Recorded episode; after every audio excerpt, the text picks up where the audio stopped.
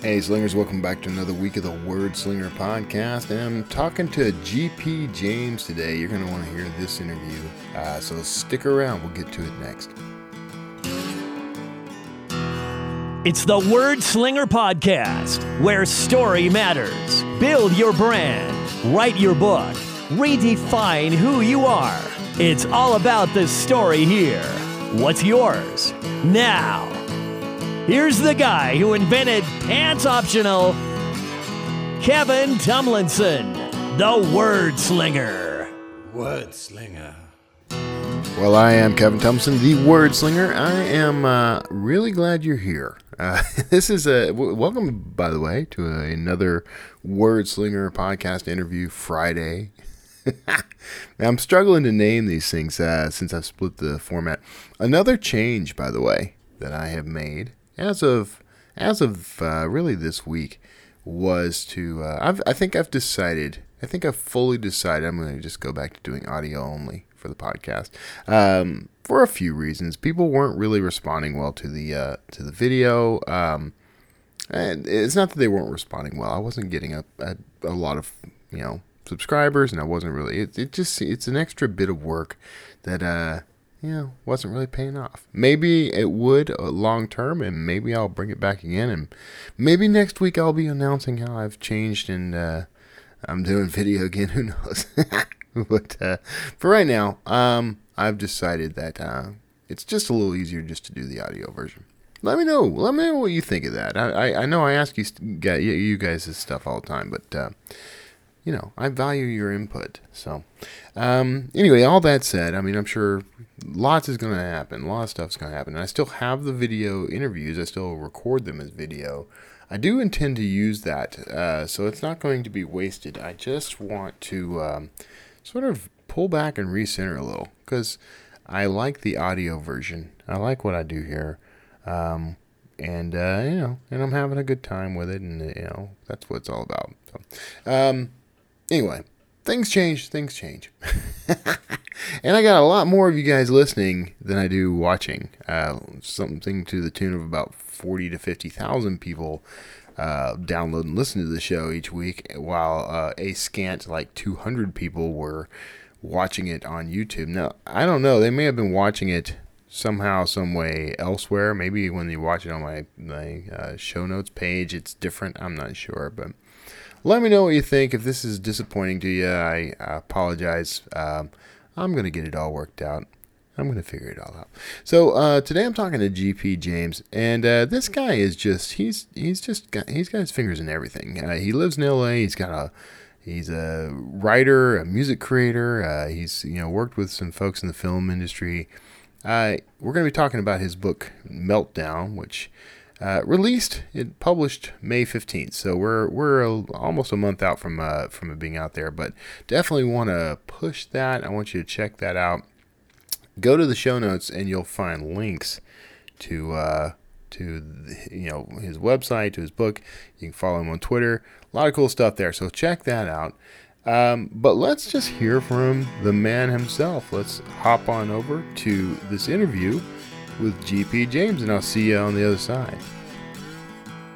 Hey, everybody. Thank you for tuning in uh, to another great Wordslinger podcast interview. Now, today's guest uh, is GP James. He's the author of Meltdown. We're going to call him Greg, uh, just so it's a little easier on me throughout the show. Welcome to the show, Greg. Thanks for having me. I'm gonna I'm gonna re-emphasize. GP James is the author's name you're gonna want to look for when you hear about this book. Uh, so we'll put that out there. It'll be in the uh, show notes and everything, name of the episode and all that. But uh, just so we're nice and friendly, man. so welcome to the show. Uh, so uh, now I haven't, because of the speed with which all this was set up, I have not yet had a chance to read your book. I did kind of thumb through and uh, take a look though, and I'm very fascinated because this is, you know, I'm a thriller writer and Oh, cool. big fan of this genre. and this is a how would you classify this book, by the way? How would I classify it? Um, it's um, environmental thriller, I guess to say. Yeah. Okay. Yeah, I could I could ride with that. Um, Why don't you give me a little bit of the premise, and we'll we'll roll from there. Sure. Yeah. So it takes place in uh, Peekskill, New York, 35 miles outside of the center of Manhattan, and um, what happens is there's a earthquake, Mhm. unexpected earthquake, of course, being on the East Coast, and this uh, nuclear nuclear power plant that's on the edge of the Hudson River uh, just goes into disarray, loses power, systems are shutting down, and when that happens, they can't cool the reactor, and if you can't cool the reactor, you could end up in a meltdown scenario. Yeah. So my uh, protagonist, my lead, his character is inside the plant. He's one of the plant managers, and he's trying to um, stabilize the reactor. And then his wife is on the outside looking for their daughter who's been lost in the disaster wreckage, It has all the earmarks of a uh, Hollywood blockbuster, man. pretty much. uh, yeah. So you know, and this is the kind of thing, by the way. Now, how how much um, how much of the uh, the of the story is completely factual uh, in, in terms of location and that sort of thing? all, all of it. All of it. The only These, these locations exist. Yeah.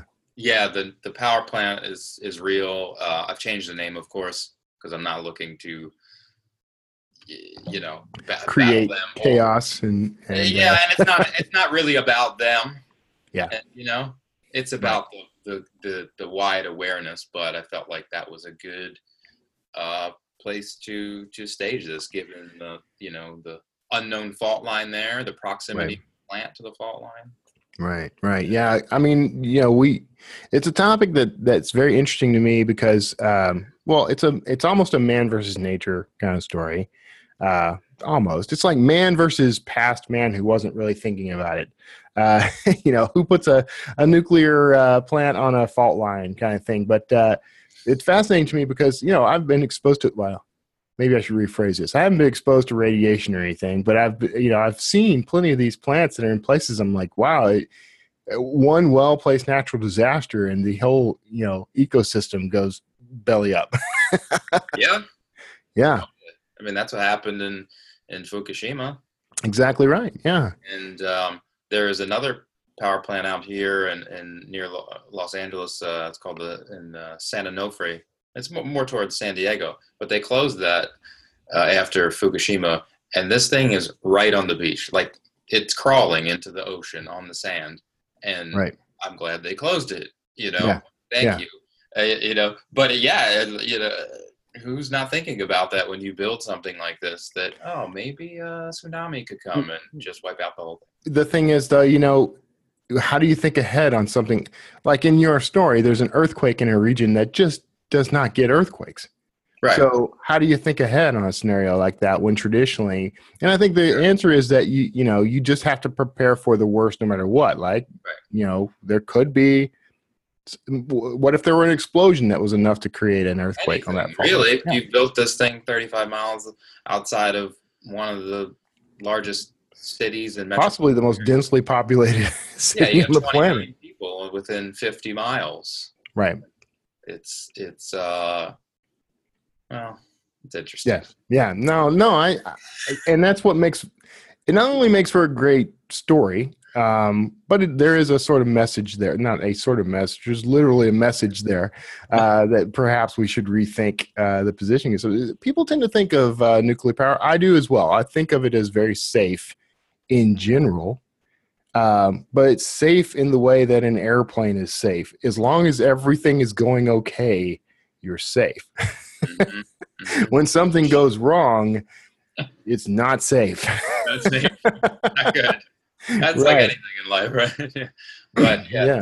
some some have uh, different thresholds of safety, I'd say, or Right. You have different levels of, of uh, impact if something goes wrong. I guess. Right, right, Yeah. right. So, uh, what did you do for uh, research for this? Lots. Uh, tons, years of it, and it was interesting and kind of maddening at times to try to cram the re- to, to wrap the, a story around the research and ha- you know have it flow, and it was kind of challenging in that way. But um, read lots of books about nuclear power, about past disasters, about Fukushima, about Three Mile Island, about Chernobyl Yeah, books on how nuclear power plants function, endless research online, uh, I had a, a few I had a few advisors in nuclear power that helped me.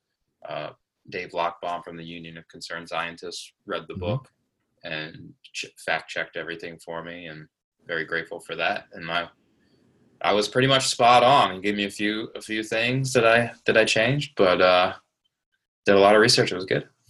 Yeah, that's the way you want to do it. I mean, you you've got because you're not writing a history paper here or anything, uh, Right. but you are you're crafting a story that does rely on uh, on existing science, existing you know theory, uh, and and problems that we could come up with. So, what was it that drove you to want to write this story in particular, though?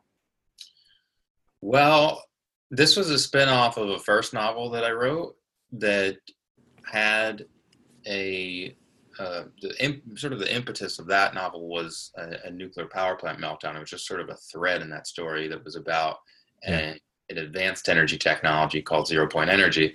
And uh, my editor suggested that I just write a book just about a nuclear power plant meltdown. He thought that was much more compelling. He felt that it had never been done before, even though you know, we're, yes, we're writing in this sort of cliche format, if you will, thriller format, Hollywood format, sure.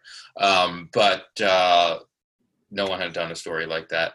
Um, and so I thought about it and I, and I decided to, to take it in that direction and, and create this second book off of that. And I, and I was, I was passionate about all this from the beginning, from Fukushima, from this earthquake earthquake that happened in 2011 around the same time in Virginia, Right. you know, and I felt like, wow, this could happen here. We have these other energy technologies that are not being used, um, typically be- because of financial reasons or for reasons of control. And I felt like it was an important story to tell. Yeah, yeah. Uh, and you brought up zero point energy, which is something I'm I'm very interested in and have looked at uh, as a component of story more than anything. Um, that's for, that's fascinating. Uh, I don't want to get off on that tangent because we'll geek out. I could, I could go down the rabbit hole. I did a lot of research on that. We'll have to, yeah, we'll have to do a whole separate uh, episode. on Oh. I love that. So you are uh, now, according to your bio, you're a writer and a music creator, and uh, living in LA. So, uh, what? How do you uh, balance those two fields? Uh, well, I've been writing up until this year every day, um, at least on average of four hours, I'd say, and I, I would write in the morning. Um, so five, six a.m. I'd start, and music would happen later, and that's been my career: music and sound mixing uh, Mhm. for albums, TV shows, and films. So that that was sort of how I how I balanced it. They sort of happen at different parts of the day, and you could kind of only do kind of only write so much in a day and have have any quality to it. Yeah, I agree with that. You know, it, it Yeah. comes out and it's like, well, that's all I got. You know, Yeah, yeah, and, yeah. and, and then you do it the next day, and it's like it's just it's climbing a mountain. But I do. I like. Uh, so you remind me of a, a good friend of mine, is an author and also a composer. Uh, and he's scoring his he's scoring his books and other people's books now. He's actually Oh, cool. creating score. You could do the same thing. That's amazing. Uh, but uh, that that secondary creative outlet is his release from the tension and stress of the writing business.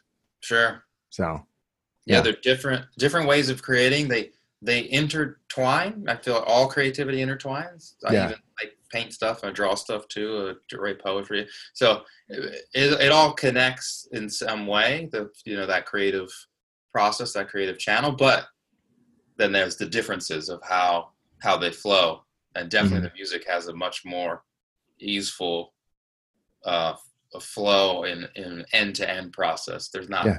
too much like painstaking editing that's happening so do you listen to music uh, while you're actually writing?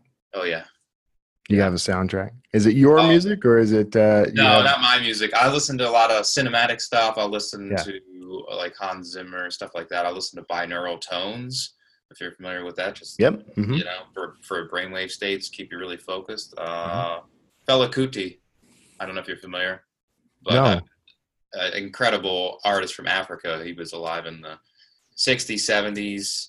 Um, incredible. But his, his music is very, the songs are very long. They're very like hypnotic, sort of entrancing. and all kinds of incredible. It's like kind of uh, like funk, acid jazz kind of stuff. It's really Okay. So I, he played a lot while I was, Yeah. and I would listen to actually listen to different types of music to give me a vibe for what I was, the scene I was writing. Right. Yeah. sure you do Yeah. the same. No, I do. Yeah, I have. Uh, you know, I, well, I and I basically I just pull up cinematic, you know, soundtracks and just let them run in the background. Go. Uh, and uh, you know, and I, I used to try to tailor the mix so that as I'm writing it, I know this scene's going to be a romantic scene, so I want to bring in some romantic music. And this scene's going to be a punch of drama, and this scene's going to be action. And I would try to sort of customize as I went, but it was just too stressful. I just decided, whatever the fates hand me. Uh, Sure. sure. yeah. So you're okay. Uh, now you live in LA, but you're writing about an area near Manhattan. Had you visited this area? Do you know much about it personally? there. So I Did grew you up. Okay. Yeah, and I grew up in New Jersey. Spent a lot of time in New York. All Yeah. my family's back there, so uh, very very familiar with the area. What took you out to LA? You were chasing. You were pursuing the. I hate saying chasing the dream. You were pursuing the dream. Right? Now I'm living the dream. Now you're living the dream. That's, that's, the, that's what I like to hear, man. You're. Uh, I can tell, by the way. I almost took, could tell instantly that you you're one of these multi-creative, you know, driven, but you know, also kind of laid back, at, you know, in your own way, but still driven. I Yes. So you're. Uh, and now I like how you. Um, when you when I asked for your topic, uh, I like how you described the the uh, the book as the pace of the Bourne Identity, the technical depth of Michael Crichton, and the universal magnitude of Dan Brown. Uh, that's a uh, you've set yourself up at epic proportions there, my friend. hey, marketing, marketing, I see Marketing. every day. They're like, it's like this, and then you watch it or read it, and you're like, Yeah, yeah, yeah. Do you feel that your book uh, hits those expectations? I actually, I do. Okay, I do. I would And- I would not expect any less from you. I'm you just know, in a certain in certain respect, my, my editor Dick Marek, he he uh he did 14 Robert Ludlum books. He edited. He oh the- wow, okay, He did all the he did all the he did the Bourne trilogy. He published and edited them. I feel like the pacing is there. It's not the same story, of course. I No, some people, you know, I got a couple of one or two reviews are like, "Oh, it's not like that at all." I was like, "Okay, yeah, it's yes, it's not that story, but there's Yeah. the pacing there. My technical depth is definitely on point, you know." Yeah. And Sure, why not the universal magnitude? Uh, people get hung up on the weirdest things, man. I mean, I'll have I have the group of uh, readers who say, you know, it's like a Dan Brown book. It's like it's like Indiana Jones, and then people read that and they get really upset that my guy isn't running around with a bullwhip and a Right. or a, it's you know, a vibe, you know, Yeah. it's genre. It's a thing. it's the yeah, exactly. It's that needs to be its own bisect category, you know. Dan Brown esque, esque. That's what esque. the esque category. Esque. We're gonna get this done, man. We're gonna pull this off. Uh, so this is not your first book. You've uh, how many how many books do you have out right now? Well, this is the first one that's published. Oh, okay, okay. Yeah, this is the first published. I have the first novel I've written needs a little work. I have them halfway through a third novel. Then coming out probably before any other novels will be uh, a few poetry books, which are done. Designer's almost done, so I'm, wait- I'm waiting, and I have um, also have a book of essays I wrote. I, I read a lot of existential uh, poetry. Total Mhm. departure from the thriller novel. I kind of Right. go into the literary world deep and get deep into the existential stuff, into the mis- very big into on the mystical and esoteric topics. So, Yeah. I was looking at the you know the covers of the other two books. I, Oh. I guess I missed the coming soon in Oh, all right. large, bold letters uh, directly beneath them, but um, yeah, they they have a uh, almost Eastern vibe um, yeah, artwork wise. They they do. Yeah, and I'm I'm steeped in those practices for many Okay. years of meditation, yoga practicer, and um, into all that. ancient Quite a spectrum you've you've developed for yourself. stuff. The I'm just I'm But just the- being, splattered. it's not though. It's really not though when you consider that you've written an eco thriller, you know, Right. like or There's environmental thriller. Right, Yeah. right, right. You're just you're exploring the same themes with different tones. Yeah, I would expect deliveries. no less. Yeah, I would expect no less from somebody who creates music. Thank you. Look, the marketing message just writes itself, man. I love it. Hey, Scotty, you know, we're knocking on the doors to see where we, which one's open, see where we fit in. Exactly right. So you're, uh, you know, and poetry is a, such a difficult market. Have you got a publisher for the poetry, or are you self-publishing, or what are you doing there? I don't have a publisher yet. I have someone in mind. Uh, Andrews McMeel, I think. okay, If you're listening, I'm coming for you. Um, I'm so sure they, everyone there is such a big listener of the. Words yeah, they're they're listening. I'm sure they're tapping right now.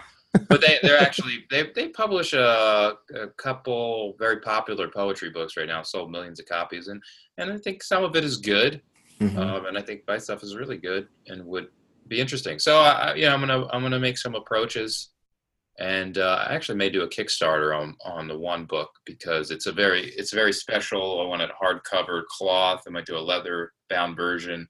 Yeah. Uh, gilded edges because it kind of has that sort of like you know antique look to it, ancient look. yeah, yeah, make it feel. Yeah, yeah. So I- I understand what you're doing. route with that and try to do something artsy with it. You know? If the and the people who uh, support you on Kickstarter uh, get uh, along with the book a free Ziploc baggie filled with dust to uh, to, to dust Magic dust. Yeah, yeah. There you go. I might send Uh, Crystal.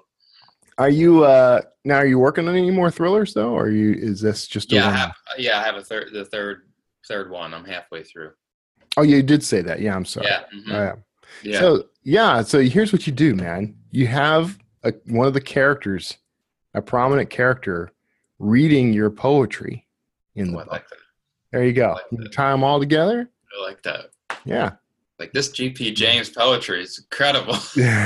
now, are you writing that? Uh, now, are you writing everything under GP James?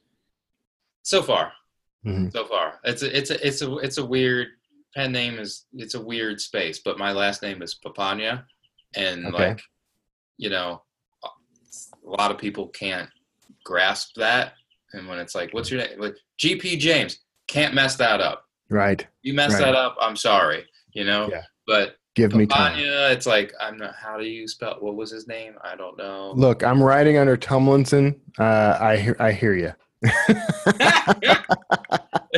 it's also like when it's your own, you look at it Yeah. differently. Like I look at your name and I'm like, oh, that's fine. I I get that. But then again, I'm not everyone else. I kind of I can grasp whatever name. But I Yeah. Well, I get Tomlinson a lot. A lot of uh, reviewers, a lot of people reviewing will write Tomlinson. Uh, so it is problematic. Uh, But uh, you know, I don't know. I haven't done a test. I don't know if maybe if K they Tom, K Tom. K Tom. Yeah. I actually I just interviewed uh, thriller writer Jack Carr, who was telling me that Lee Child gave him the advice of because Jack Carr's his pseudonym, his pen name. Uh, he gave him the advice of, of picking a name that comes pretty early on in the alphabet Mm. to to milk that advantage. So now I'm thinking, you know, the gears are the gears are turning. You know, I'm going to be an Anderson or an you know. It's, I, and I agree with you. It's it's so funny. It's so Yeah. it's so I can't rebrand now though. I mean, it's just too much. Just you know, 30 years of writing behind me. I can't Wow, can't rebrand now. right. that's a lot. I guess I put the, my stake in the ground early now. I'm there you go. James, and that's it. That'll work, man. Uh, it worked for EL James. Why not? Hey. there you go. I don't think that anybody's going to make the mistake of uh, picking up one of your books thinking it's E.L. James, unless you put maybe some some uh, handcuffs or something on the cover. Uh, An idea. you could you could do it. The poetry, man, you're onto something here. poetry that frees us from bondage, and now you've got a market. So now you're uh, you say you did a lot of research. Um, I by the way, the research part is always th- that's threatening to me because what I'll end up doing is researching to the point where I don't actually write the book uh, because I'm so you know mired in the research. Like, how did you how did you manage all of it while you were doing that? It was it was just a dance. You know, it was a balance of of getting enough to start. Yeah. Starting, making notes for what I need, what I what I, and then and then going back, looking that up, going back. And so it was it was really a back and forth process. But it I don't know that I would do it again like that with something that you have to be so technically detailed for because I I need it to I want it to be real. I can't have a nuclear person read this and say, "Oh, that that doesn't function like that." right. Oh, right. that doesn't. No, we can't have that happen. So this is why I always pay attention when Homer Simpson goes to work. I if I ever want to write about nuclear facilities, that's my go-to source. totally. That, and that's pretty much. I just watched all the episodes of The Simpsons, and that's how, I, that's how I learned how to do this, and it worked out. That's how I learned to do half of what I do in life, man. Uh, that's cool, man. Yeah, I did you was part of your intention to write it though with a message in mind to influence people uh, when it came to, to nuclear energy of or course, Yeah. definitely. Anything I do I, uh, has to have a socially conscious thread. It, it, it- the the purpose is to sh- spread awareness, share Mhm. information that many people may not know about, and, and try to you know elevate the the consciousness. Yeah. level. I think I think that's important. I think most of us write or create with that in mind. Some of us may just even if we're not cognizant of it. Right. Yeah. Even a subconscious thing, and and even yeah, even if you're not conscious, even the people that just you think they're creating for purely entertainment, and maybe and and maybe they are, and those are the ones that don't realize. Oh, there there are messages in there. Yeah, yeah, yeah. I uh, ironically just before this call, I was reading uh, James Scott Bell's um, uh, one of his books, in, in which he, you know, he calls out this very point. Um, and and basically, I, I forget who he quoted, uh, but it was you know if you want to if you want to send a message, try Western Union. Uh, but I I actually think that My editor said that to me okay, there you go. But- here's what I believe, and I truly believe this that um, the uh, it's kind of along the lines of the message is the medium, right? That, you know, you're telling a story, you're crafting entertainment, um, not necessarily. You know, you're crafting a good story, so it works on that level. As long as it works on that level, everything else you put into it is fine. I It has to work on that level, or otherwise it's no good. Of course. Yeah. Of course. and that is that's funny. Yeah, I got I got that line dropped on me in a letter that was You're- tearing you're going- I like, The, all all the send you a public message anyway. Shut up. Every, everyone in the publishing industry reads like the same five books, man. the same five books on leadership. So- right, and they read the same five five books and genres too. They do, yeah. Which is why you know I, I sometimes wonder, and maybe, and I'm, I'm I'd be curious because you you've done something uh, to me which is slightly off off um, off the trail, as it were, for most thriller writers. Like you know, because you're into so many other things that are that are not strictly. Most of the thriller writers I talk to, if I interview them on the show, they've got some background, like they're in they were in the military, they were an environmental scientist, they were you know a lawyer. Um, and you're coming at this from a, a very different, more creative, not more creative. I don't want to start that rumor. Uh, you're coming to this as someone who works in a creative industry that has nothing to do with the topic of your book, sure, which is an appealing idea to me, by the way.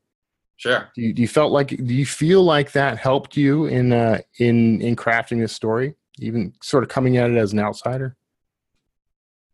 Um, it definitely, sure. Well, you, you know, you I think you create different differently when you're more of an artist type, Mhm. and, and and and and maybe less of the sort of like, you know, left brain person who you know ha- has a creative side or that, that creative outlet, Right. and um, it, yeah, I, I I don't I don't know if it helped me necessarily, but it's like I feel like everything I do as a creative person is, is supposed to have a message. So to me, it, it's it's like whatever is coming through that I feel, you know, uh, people's awareness should be tuned to, and maybe there are others supporting that, Yeah. but how could, but maybe it's not amplified enough, in my opinion. So how can I amplify this more, and what can I do creatively behind it to to spread that awareness?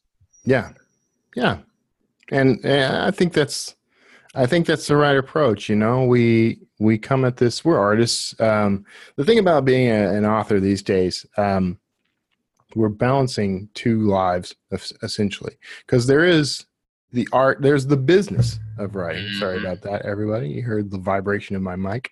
Um, there's the business side of it and we in my circles at least there tends to be an overemphasis of the business side. There is then the craft side or the art side of it Mhm. that you know is equally important. And if you can get those two working in harmony it's like if you got both hemispheres of your brain working in harmony you, you know who knows what you could accomplish uh, so I, I like the approach man Yeah, it's thank you, and it's it's it's a challenge, as you know, to to balance those two sides. And I'm I'm we're all still learning. I mean, I'm just first book, you know, going out into publishing, and every day I'm learning how people are, you know, getting through the market and this and that. And again, you have to put that other hat on, but you know, the Yeah. The creative in me and probably in you and others just wants to like go in the room and create stuff and write and just let other people do all the other trust like, me. business stuff.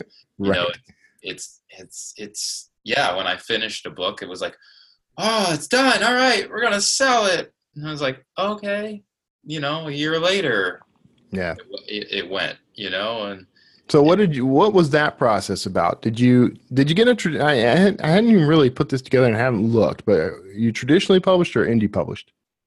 I'm traditionally published by Wyatt Okay. MacKenzie, which is okay. like a mid-level out of uh, oregon. Okay. And um, nice people, and they they're they're they reached out to me, um, and they were very passionate about the the story. So I went with it. The book it did circulate around the the big five, big four, whatever it is. You know, Yeah. went to Random House, Penguin, this one, that one. Uh, went to all high level agents, and no one uh, no one no one grabbed onto it. Um, So, uh, but this is this is good. Yeah. No yeah i agree uh, i'm just Hey, curious what the process was like yeah, the pro- yeah, it's interesting. You know, everyone's got the thing about it is who who knows. It's like I felt like when I was sending around, I was like, oh well, maybe it's a cliche story format. It kind of is, yeah. But I wrote it like that because I was trying to convey this message. Oh well, they're not. You know, you go with this stuff. Oh, I guess they're they're not really feeling it. Oh, I should have wrote a I should have wrote one of my literary novels. But that you know, you don't know. Then I know I know I got friends who wrote you know really cool literary stuff that yeah again, circulated. Oh, they had a high level agent. Deal fell apart. This one, oh, that one had. Everyone's got an opinion, so it's really, uh, it's just throwing, it's throwing darts. Yeah. And Yeah. and you don't know uh, everyone. I like the character. I don't. I don't like the character. Oh, the story is amazing. Oh, the pace was amazing. I thought the pace Yeah. was a little slow. I, this is this is the responses I got, and when you saw that everyone was contradicting, you had to go, well, this is all. This is what it is This is yeah i tell you what if you give me money then i'll let you influence the shape of the story that's Yeah. the, that's, do the that's, what I- what said. Do it if you want. I'm gonna rewrite another word. right yeah was my editor was happy with it, and he's tough. If he was happy, he either got tired of me or he was happy. yeah yeah yeah But- So i like was- that though he- yeah, he was, I mean- he was out enough for me. Yeah, yeah, no, no, and, and that makes it makes sense to me. Like I, um, you know, you you get the stories. You're gonna farm a book around for months, years, decades. You know, I don't know when we decide enough is enough on a book. Honestly, I just because I indie publish now, uh, uh, you know, because I I had the whole traditional thing briefly and decided I liked uh, I liked the control or whatever, but now I'm back out there kind of, you know, I'm talking to agents who are interested in some of the work. They're interested in the fact that I have a platform. They're interested in, Nice. you know, so that's all very cool. So now, but that it shifts my experience of that industry.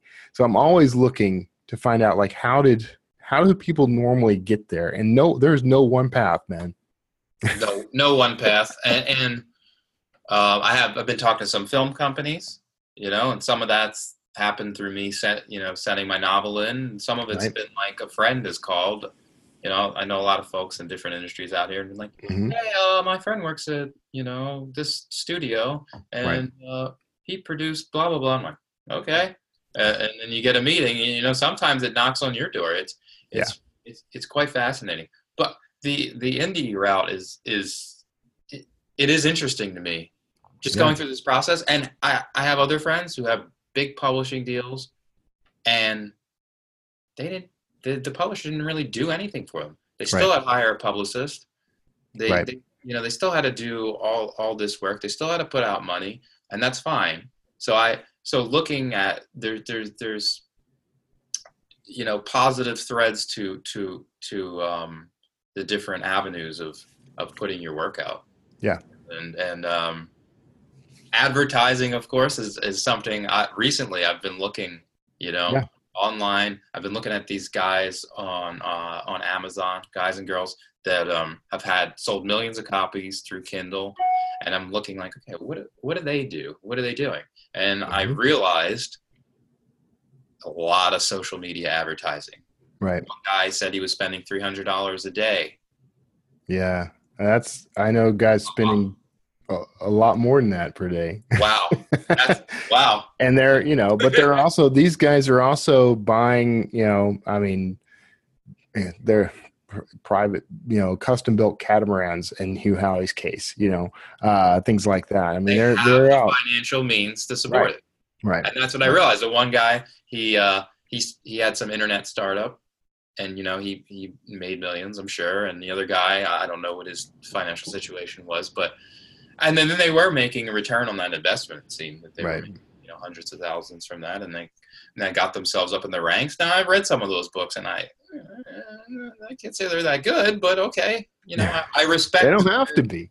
Yeah, yeah, that's that's. I respect um, their their promotioning uh, in a promotional hustle. Right, right. There's a need. There's a there. There's a reader for every book. Sure. Um, the the key really is knowing how to reach those readers. So right. yeah, so that's cool, man. I all right. Well, you've had an interesting journey. I, I um, and the book sounds fascinating. I can't wait to dive in fully. Um, this is the only downside to to this gig, by the way, doing the uh, the Wordslinger podcast. The only downside is that a lot of these interviews come so fast, I don't get a chance to read the books uh, before I start. And I've got a read pile. Uh, I might as well just, if I filled these shelves behind me with my uh, to be read pile, uh, oh. they'd be twice as full. oh, I, am sure, easily. I'm yeah. Sure. Yeah. So, all right, man. Well, look, I'm gonna. We're, we're at time. I don't want to take up much more of your time, um, so I'm gonna go ahead and wrap this up. Tell people where they can find you and your books online. Sure. So my at my website gpjames.com, um, on Instagram, Facebook, Twitter as GP James, and uh, book is for sale uh, in paperback and Kindle format on Amazon, uh, and also for sale on uh, Barnes and Noble. Excellent. All right. Well, uh, I appreciate you taking the time to chat with me, Greg, and uh, everyone else listening out there. Right about now, you're probably hearing the groovy theme music. You may dance in place at will. If you'll stick around, you'll hear some industry news that you're really going to want to tune in for. And other than that, we're going to just hop on over. Thanks again, Greg, man. I appreciate it. Thank you. All right, everybody. See you on the other side. And well, this is that other side. I hope uh, I hope you enjoyed that interview with GP James. Uh, there is no industry news. I don't do that segment anymore. That lets you know how long ago this was recorded. Uh, well, I guess there's a little industry news I could share with you, like things like uh, there has been a bid to buy out Barnes and Noble. If you're interested in that, um, you can. I don't. Have, I'm probably not going to bother putting a link in the show notes. I may, um, but the, I think the implications that are going to be kind of interesting. Um, the fund uh, or the uh, group looking to buy it also bought out Waterstone in the UK. Uh, and their stated purpose for buying that friend, that uh, property was that they were after the loyal users. Uh, they wanted to be able to reach the the huge uh, number of readers that those guys have. So they, the company or the investment firm or whatever it is, the Vulture Fund really is looking at this um, as an opportunity to uh, to dip into the Barnes and Noble following. so, what will that mean for uh, indie publishers in particular? No idea. Uh, but it is something that's come up. It's interesting. Uh, got some changes uh, kind of coming. I guess I am doing a news segment. Look at that. I'm uh, got some changes coming for uh, Apple. Now, I've had questions. People have asked me like, with Apple ditching um, iTunes, with them shutting down iTunes, is that going to impact anything? And the answer is no, because they pulled the uh, books from iTunes quite a while back. Uh, it might impact audiobooks in some way. Uh, but I, it looks like Apple's really been working to integrate audiobooks into their uh, Books app, uh, among other little changes. So uh, I don't think this this is really going to impact anything uh, on the book side. Uh, it's definitely not on the Draft2Digital side. So feel free to check it out. Um, beyond that. I don't have any other industry news. I haven't looked anything up, but you know, um, I kind of like that segment. Maybe I should bring that back. It was always kind of a job of work uh, on the video side because it wasn't just finding the stories and reporting them. It was uh, having to put up some kind of graphics and things, and just led to more work, and that's why I stopped doing it. So now I've got a new opportunity. Look at that! Change brings new opportunities.